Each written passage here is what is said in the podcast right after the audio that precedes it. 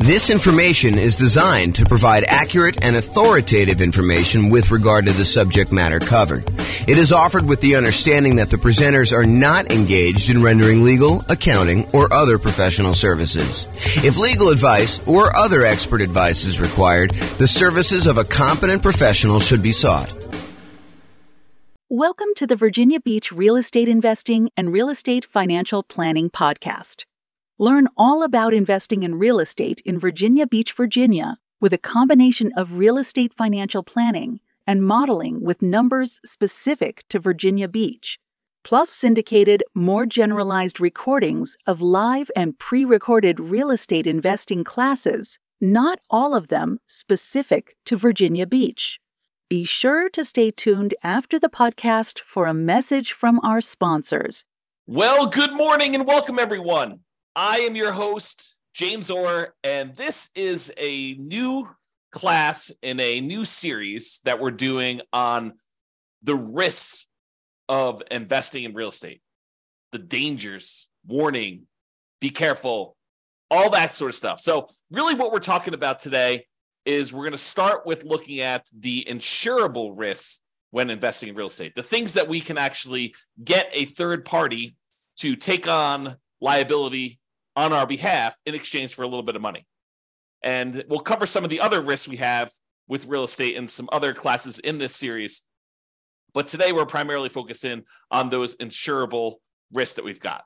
So here's a quote. This is uh, George S. Patton, the uh, the famous, I guess he was a general in, uh, I believe it was World War. I don't know if that was one or two. Anyway, he was a famous uh, general and so here's the quote it says the time to take counsel of your fears is before you make an important battle decision. That's the time to listen to every fear you can imagine. When you have collected all the facts and fears and made your decision, turn off all your fears and go ahead. So, what I think he's talking about here is hey, before we go and make a decision in life, real estate investing decision or whatever it is, it is important for us to evaluate all the different things that we are afraid of, all the different fears we have, all the things that can go wrong, all the dangers, all the risks, all the things that could go not our way, that could cause us to lose our investment, could cause us to lose money, could cause us to to not achieve our goals, our financial independence goals, or our net worth goals, or whatever it is. The time to evaluate all that is before we make an important decision, before we decide to move forward. That's the time to listen to the fear and to evaluate it all. And then once we've collected all that, then make, make your decision and turn off all the fears and go ahead.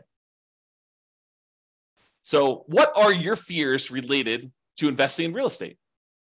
And we're going to go over those in this series of classes. But today, I'm primarily going to focus in on the risks that are insurable, the fears you have about things going wrong with a property that you may not be super you may not want to be super afraid of because they could be easily covered. They could be easily taken care of by someone else by paying them a little money. I want to talk about this idea of risk. And specifically, I'm going to talk to you about this idea of a risk matrix. So, if you imagine for a minute that there are things that can happen in life that happen super frequently. Like, you know, you you are much more likely to see this, like a, you know, a, uh, a an issue going on with the tenant paying late. I mean, I think that's a relatively likely sort of thing, right? The tenant paying late, and honestly, the tenant paying late on a on a severity scale, yeah, it's not ideal, but as long as we have proper reserves, it's really not that severe it's not like the end of the world. It's not going to, you know, them being late one time is not going to derail us from achieving our goal. So there's a likelihood component, how likelihood, how frequently things happen, and then a severity component, how severe it is, how far of a setback, how large of a dollar amount are we talking about? How large of a dollar amount that's going to impact us. So things that don't happen very frequently and things that are very low severity, low dollar amount sort of things we consider those to be low risk. In this case, we're going to call that one. If we're kind of looking at this matrix of uh, likelihood or frequency on the left side and then severity along the top. And then you can see that we multiply these together and we get like a numerical measurement. So a severity of one and a likelihood or frequency of one gives you a low risk of one. If the severity increases, but it's still very likely, it might be a kind of risk, a risk measurement of two because it's a two on severity and a likelihood of one. If something is still, you know, not very likely at all, and it happens here where you have medium three, then that becomes a severity of three where it becomes really expensive for us, but it doesn't happen very often. Then you've got stuff where it's increasingly likely, where this was low likelihood, this was medium likelihood, and this was high likelihood. And you can see how the risk kind of grows there. Really, the danger zone, the highest risk for us, are things that are very likely to happen and very severe when they do. That's risk number nine here. And so, you know, something that is likely to happen very often and is a high dollar amount, those are the riskiest things for us to think about. So let's talk about insurance now you could pay money to a third party to take on some risks on your behalf when investing in real estate. These can be risks where they happen infrequently, but can be very expensive when they do happen. For example, your house burning down. Is it possible you could have a house completely burned down? Yes, absolutely 100%.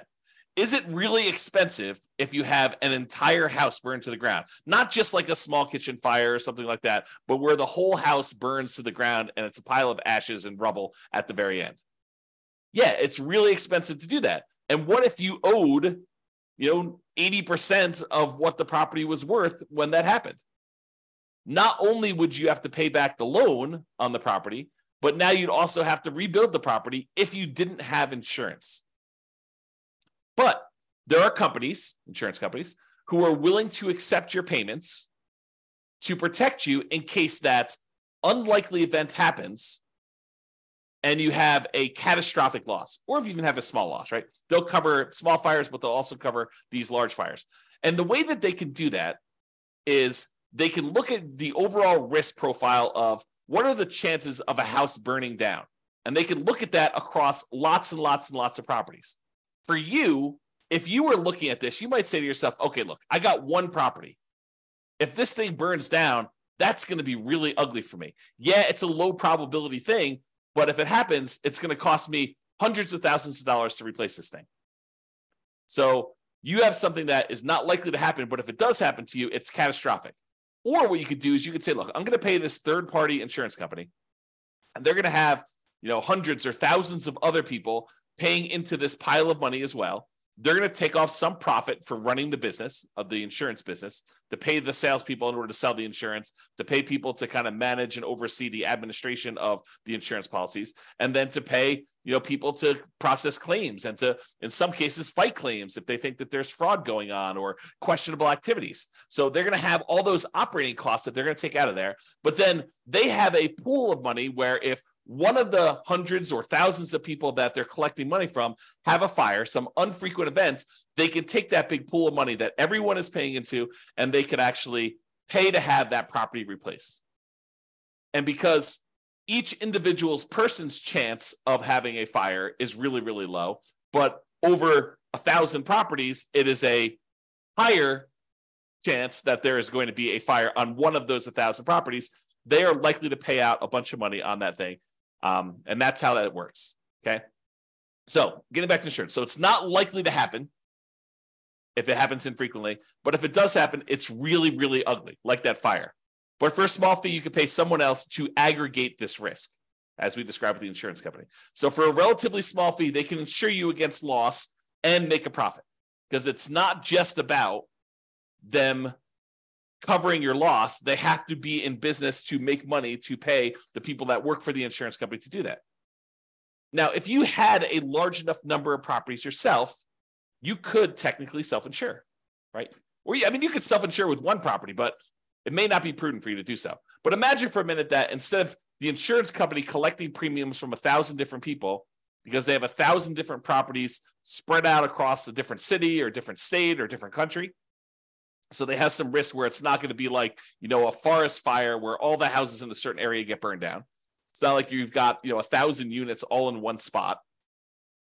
But if you had all your properties geographically diversified, you could choose instead of paying the premium on a thousand different properties to insurance company, you can say, look, you know, the economics now say that for a thousand different properties I have, I could take the money that I would have paid otherwise to this insurance company. I could set it aside so that when I do have a fire on one of my thousand properties, I will have money set aside to be able to do the to, to protect myself and to rebuild the property in case there is a fire.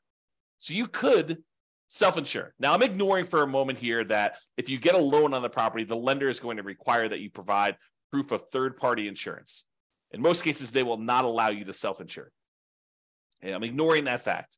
But if you have all these properties free and clear, if you have a thousand properties free and clear, you could choose to self insure. You could choose to be the one that sets aside all the money that you would have otherwise been paying for a premium and then use that when you have fires in your properties or other events. I mean, we're using fire as an example here. Okay. So that is the idea. Instead of doing it and saving the money yourself, which you should be doing even if you decide not to pay a third party insurance company. It's not like you save all that money. You save some of it, you save some of the profit that you'd otherwise be paying the insurance company. But then you have to take on that role. You have to kind of like, you know, put the money aside, invest the money, have it in a, in a, safe, secure spot where it's available. If you have an emergency, you need to manage that oversight. You need to make sure that you know you you take care of estimating the amount you should be setting aside and coordinating all that stuff. So you don't actually get rid of those roles. You would have to provide those yourself if you decide to self-insure. Or you could pay an insurance company and all those rules are taken care of for you by a team of people that are doing this. Okay? There we go. So let's talk about what the insurable risks are. So these are the most common insured risks. We mentioned one already the risk of fire. So some people are concerned, you know, what happens if I buy a rental property and the house burns down? Well, you could buy insurance where the insurance company will cover you if in case you have a fire on the property. And it's relatively inexpensive. You know, for the fact that you could have to replace a, you know, $400,000 property, you might be able to get fire insurance for I don't know, 1200 bucks a year. You know, it, it's going to vary a little bit depending on market and what else they're covering and things like that. But they can insure you in case your entire property burns down for about $1,200 a year. The chance of it happening is low, but when it does happen, the chance of a large payout is definitely there. They could have to spend, you know, more than the amount of money um, than they collected in order to deal with your fire. Similarly, lightning damage. That's another commonly insured one where they will cover damage caused by lightning. Or another commonly insured one is hail damage, where you have hail coming down and it damages your roof, it reduces the lifespan of your roof, or damages the paint, or breaks windows, or breaks plastic, or damages wood on your property. You can have severe hail damage and you can have that covered by an insurance company. Insurance companies will often also cover theft. So someone stealing something from your house, you know, taking something off of your house or, you know, cutting your air conditioning unit and actually walking away with it, they can cover things like that where you will be covered for those sort of things. So if you're concerned about, you know, what if someone comes and steals my air conditioning unit, you can get insurance for that. And and the point I think I'm trying to make with some of these insured ones are, you know, there are legit things to be concerned about when you invest in honestly with anything in, in life there's risk right so there are true risks and no matter what we do we choose to take on additional risks when we invest in real estate just like we would choose to take on additional risk if we took our money and invested in stocks or bonds or crypto or um, beanie babies or started to start decided to start a business or we hid the money under a mattress like everything we do has some type of associated risk by choosing to do that thing, we take on the risk associated with that unless we can purchase insurance from a third party where we eliminate that risk. We transfer the risk from us in exchange for a little bit of money to someone else who then has part or all of that risk. Because sometimes it's not like they're covering everything. For example, with the insurable risk like fire, you will probably have a deductible. There's going to be part of it that you need to pay out that is your responsibility as part of the insurance claim and then the insurance company will pay the rest up to certain limitations as outlined in your policy. Okay. So, for example, theft is another one where they will cover things like that. They may also cover vandalism. And vandalism is an interesting one because I think we, uh, we a lot of times will think of vandalism like you know someone spray painting a fence or um, you know someone spray painting a garage door or damage to a car on the property or something like that. But sometimes vandalism can be things like people deliberately smoking meth in a property or cooking meth in a property. I think depending on how the policy reads, and you'll want to definitely talk to your insurance agent to understand what is covered and what is not covered, but that may be considered an act of vandalism. Okay. So realize that that may be a weird one for you, but it could be something that's covered. Personal injury. What if someone gets injured on your property? You know, you hear a lot about this in like asset protection classes where we talk about protecting yourself when you acquire these properties, protecting yourself and protecting the other properties you own from being taken in case somebody gets injured on the property or you injure somebody driving around town or doing something else. Like there are there is insurance you can buy to protect yourself from somebody coming after you to for an injury that they had or sustained on a property or that you caused them somewhere else. So personal injury. And then liability. You know, if you do something wrong that was not intentional or deliberate, but it was accidental, there is insurance that you can get that covers some additional liability there. Okay. And I'm not an expert on insurance. You really need to go talk to your insurance agent to understand like what is covered and what is not covered. Don't go to them and say, but James told me that it works this way. Understand that what your policy says, what is written in your policy is going to be what is covered.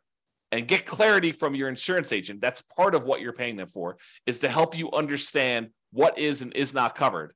And ideally, you want them to give you their opinion in writing so that you have it written down somewhere um, in case it ever comes up in the future that you need to have some type of you know discussion about why something is or is not covered uh, when you thought it was.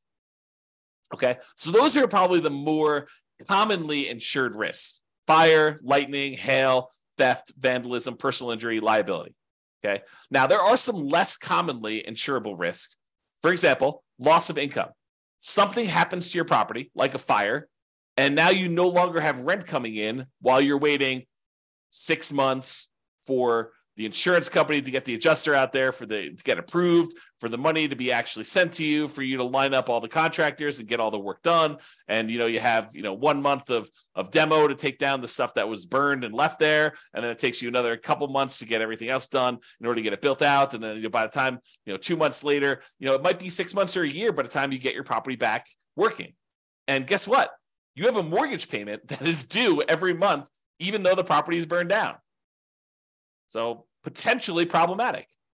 So you can get insurance that covers loss of income where you're unable to collect on the property because the condition of the property is there. You can get the insurance company to actually give you money as part of the policy. I mean, you're paying in, you're paying for this insurance. It's not free. You pay them money so that if you have loss of income on the property where you're unable to collect income on it, then they can actually pay you so that you can then use that money to pay your insurance company, your, your uh, mortgage company taxes, insurance, like all that stuff. Okay. So loss of income is a type of insurance, not as common as you know fire policy, but many landlord policies do include this. So ask your insurance agent about it. Make sure that if it's something you want, something you want to pay extra for, that you can get it.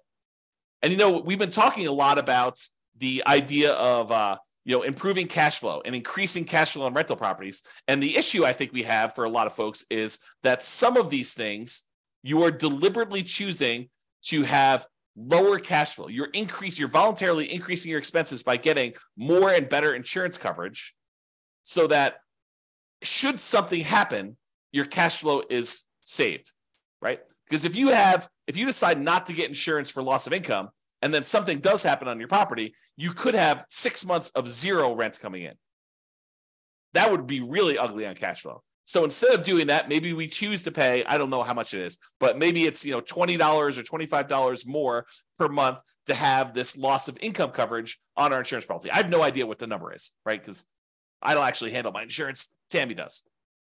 But the idea is you could choose to have $25 per month less in cash flow normally in exchange for should something happen, you're not going to have as severe of a loss where it goes down to zero. And then you need to weigh that and determine if that's worthwhile for you.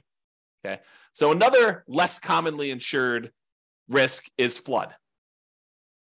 If a property is in a flood zone, the lender will often pull a flood certification to find out if it is in a flood zone. And if it is, they may require you to have flood insurance in order to protect them in case there is a flood in that particular property.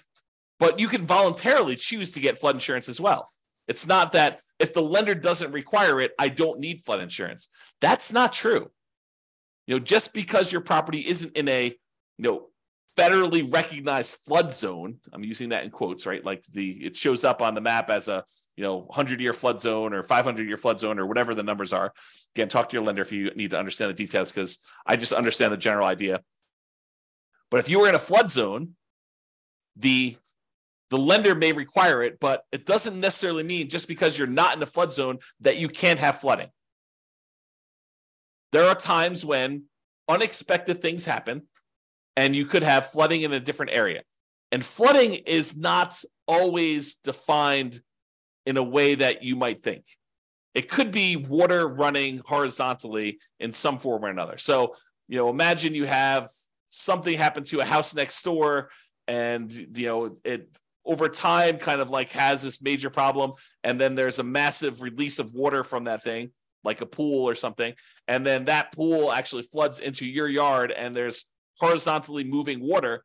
That could be considered flood. You'd have to read the definition and understand what is covered and what is not covered. It's not necessarily water from a, you know, a, a like river that is overflowing. So realize you can get that as a separate policy. It is not only when it's required by the lender that you have to get it. You can choose to purchase flood insurance separately. Some other less commonly insured ones, earthquakes. In some markets, that's really important.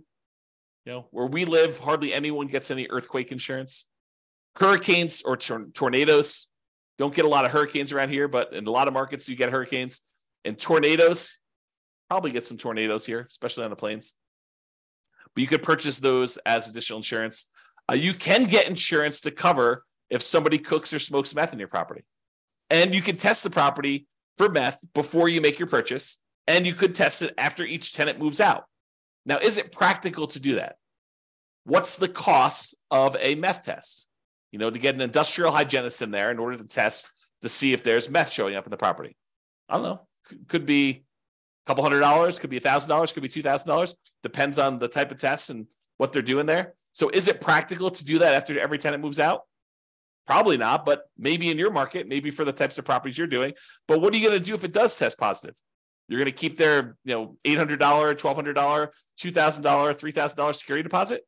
Might not be enough to cover you for the math there. So may want to make sure that if you're concerned about that, that you can get insurance and that it does cover that. Now, d- does every insurance company have to offer you all these insurance policies? Do they have to commonly, do they have to insure things like fire? No, but I think most of them will. Do they all have to cover things like meth? No. Can you possibly purchase additional coverage for things like meth? Yes. Might you need to go to a additional third party insurance company to get that additional coverage for meth? Maybe. Maybe and you can get the last of the le- of the less commonly insured things are rent guarantees. So you can purchase if you're paranoid, you're like, look, I want to invest in real estate, but I'm really, really nervous that my tenant is not going to pay rent. You know that they're going to lose their job and they're going to un- be unable to pay. You can technically go purchase rent guarantee insurance, where it guarantees you rent if the tenant doesn't pay. So you can go and do that. You can purchase that. It comes at a cost, so realize that there'll be a fee for doing that. So you're going to give up cash flow elsewhere in exchange for having that rent guarantee.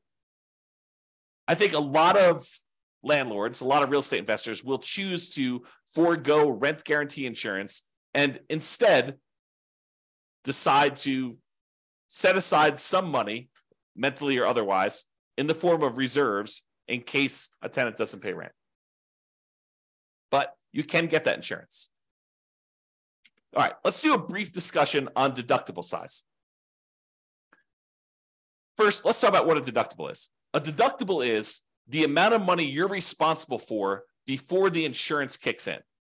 So let's say your deductible on hail damage is $2,000. Basically, if there's less than $2,000 worth of hail damage, you're paying that claim. So you make a claim with your insurance company, they send an adjuster out. They say, look, the total amount of damage is $1,800. Your deductible is $2,000. So you're responsible for this $1,800. Okay. And you pay a certain dollar amount for the insurance and that deductible amount. If you decide, look, I want to have a $500 deductible, they'll say, sure, we're going to, we'll allow you to do a $500 deductible, but then the insurance cost, the amount of the premiums you're going to pay in order to get that insurance will be higher than someone with a $2,000 deductible. Or you could say, look, I want a $10,000 deductible. I will cover everything up to the first 10K, but after that, I want you to come in. Insurance company say, that sounds great because we're much more likely to see these small amount claims so in order, if you want to do one where you pay the first ten thousand dollars and then we only cover after that, we will let the premium be much lower. You will have to pay in less in premium in order to do that. So it's this balancing act between how much you willingly have as a deductible versus how much you're paying on premium and how much that's impacting cash flow. And they both impact cash flow, right? Because if you have a small claim, let's say it's that $1,800 worth of hail damage, if you have to pay that $1,800 out because you set your deductible at $2,000, well, now that $1,800 is an expense. So you've reduced your cash flow by that. But maybe in order to reduce your deductible to $1,000, it costs you, you know, $30 a month in order to have that lower deductible with your current insurance coverage. So you choose to have $30 per month, less cash flow, or at some point you might have to pay that $1,800 or that's really the difference. If it went down to 500, be you know $1,300 difference or whatever it was. Okay, so if your risk tolerance is very very low, you could choose to keep your insurance deductible very very low. You could say, look, I, I don't want any surprises.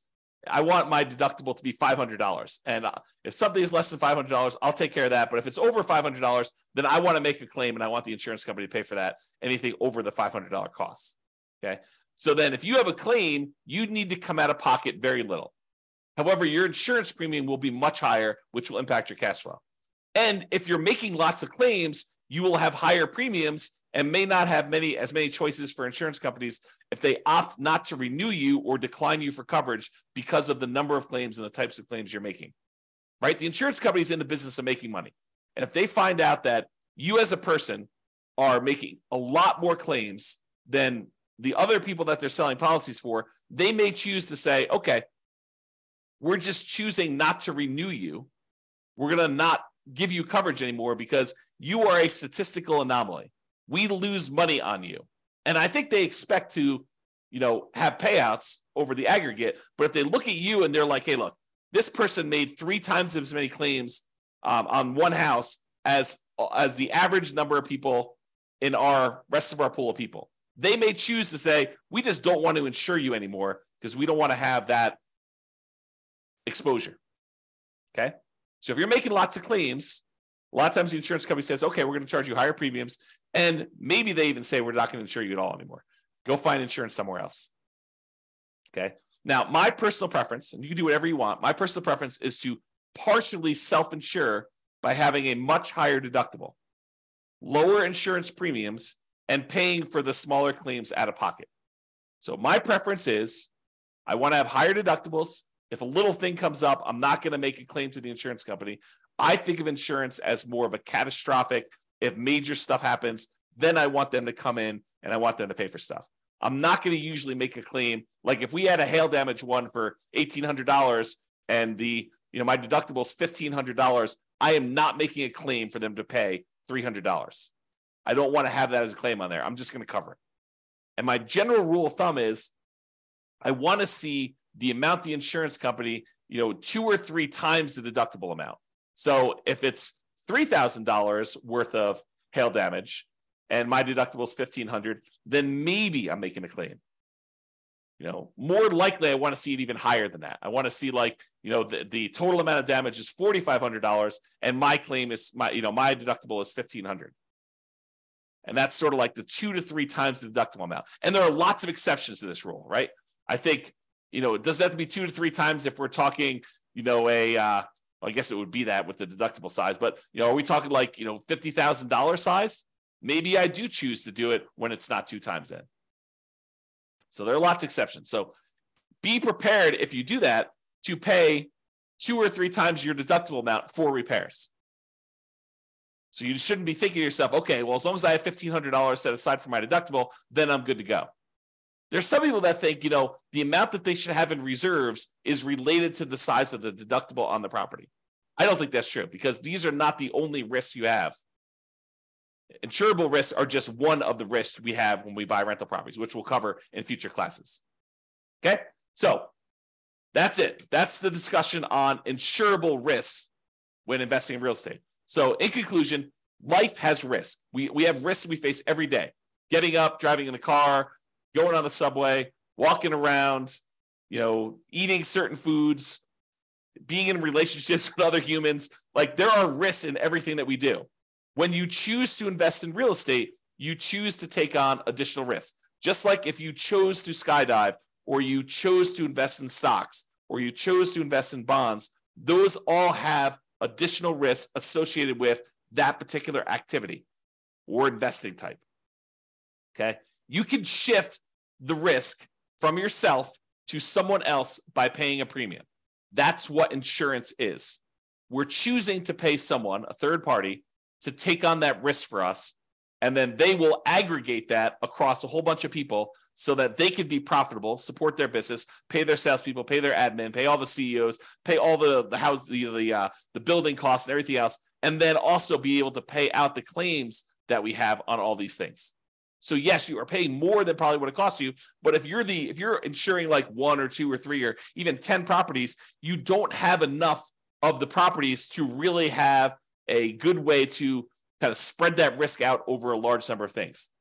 Okay. And if you really are going to self insure, you should study this and understand what number becomes the number you should have to kind of be able to make a reasonable self insurance play. All right. So that's it for conclusion. Have a great day, everybody. I will talk to you all tomorrow.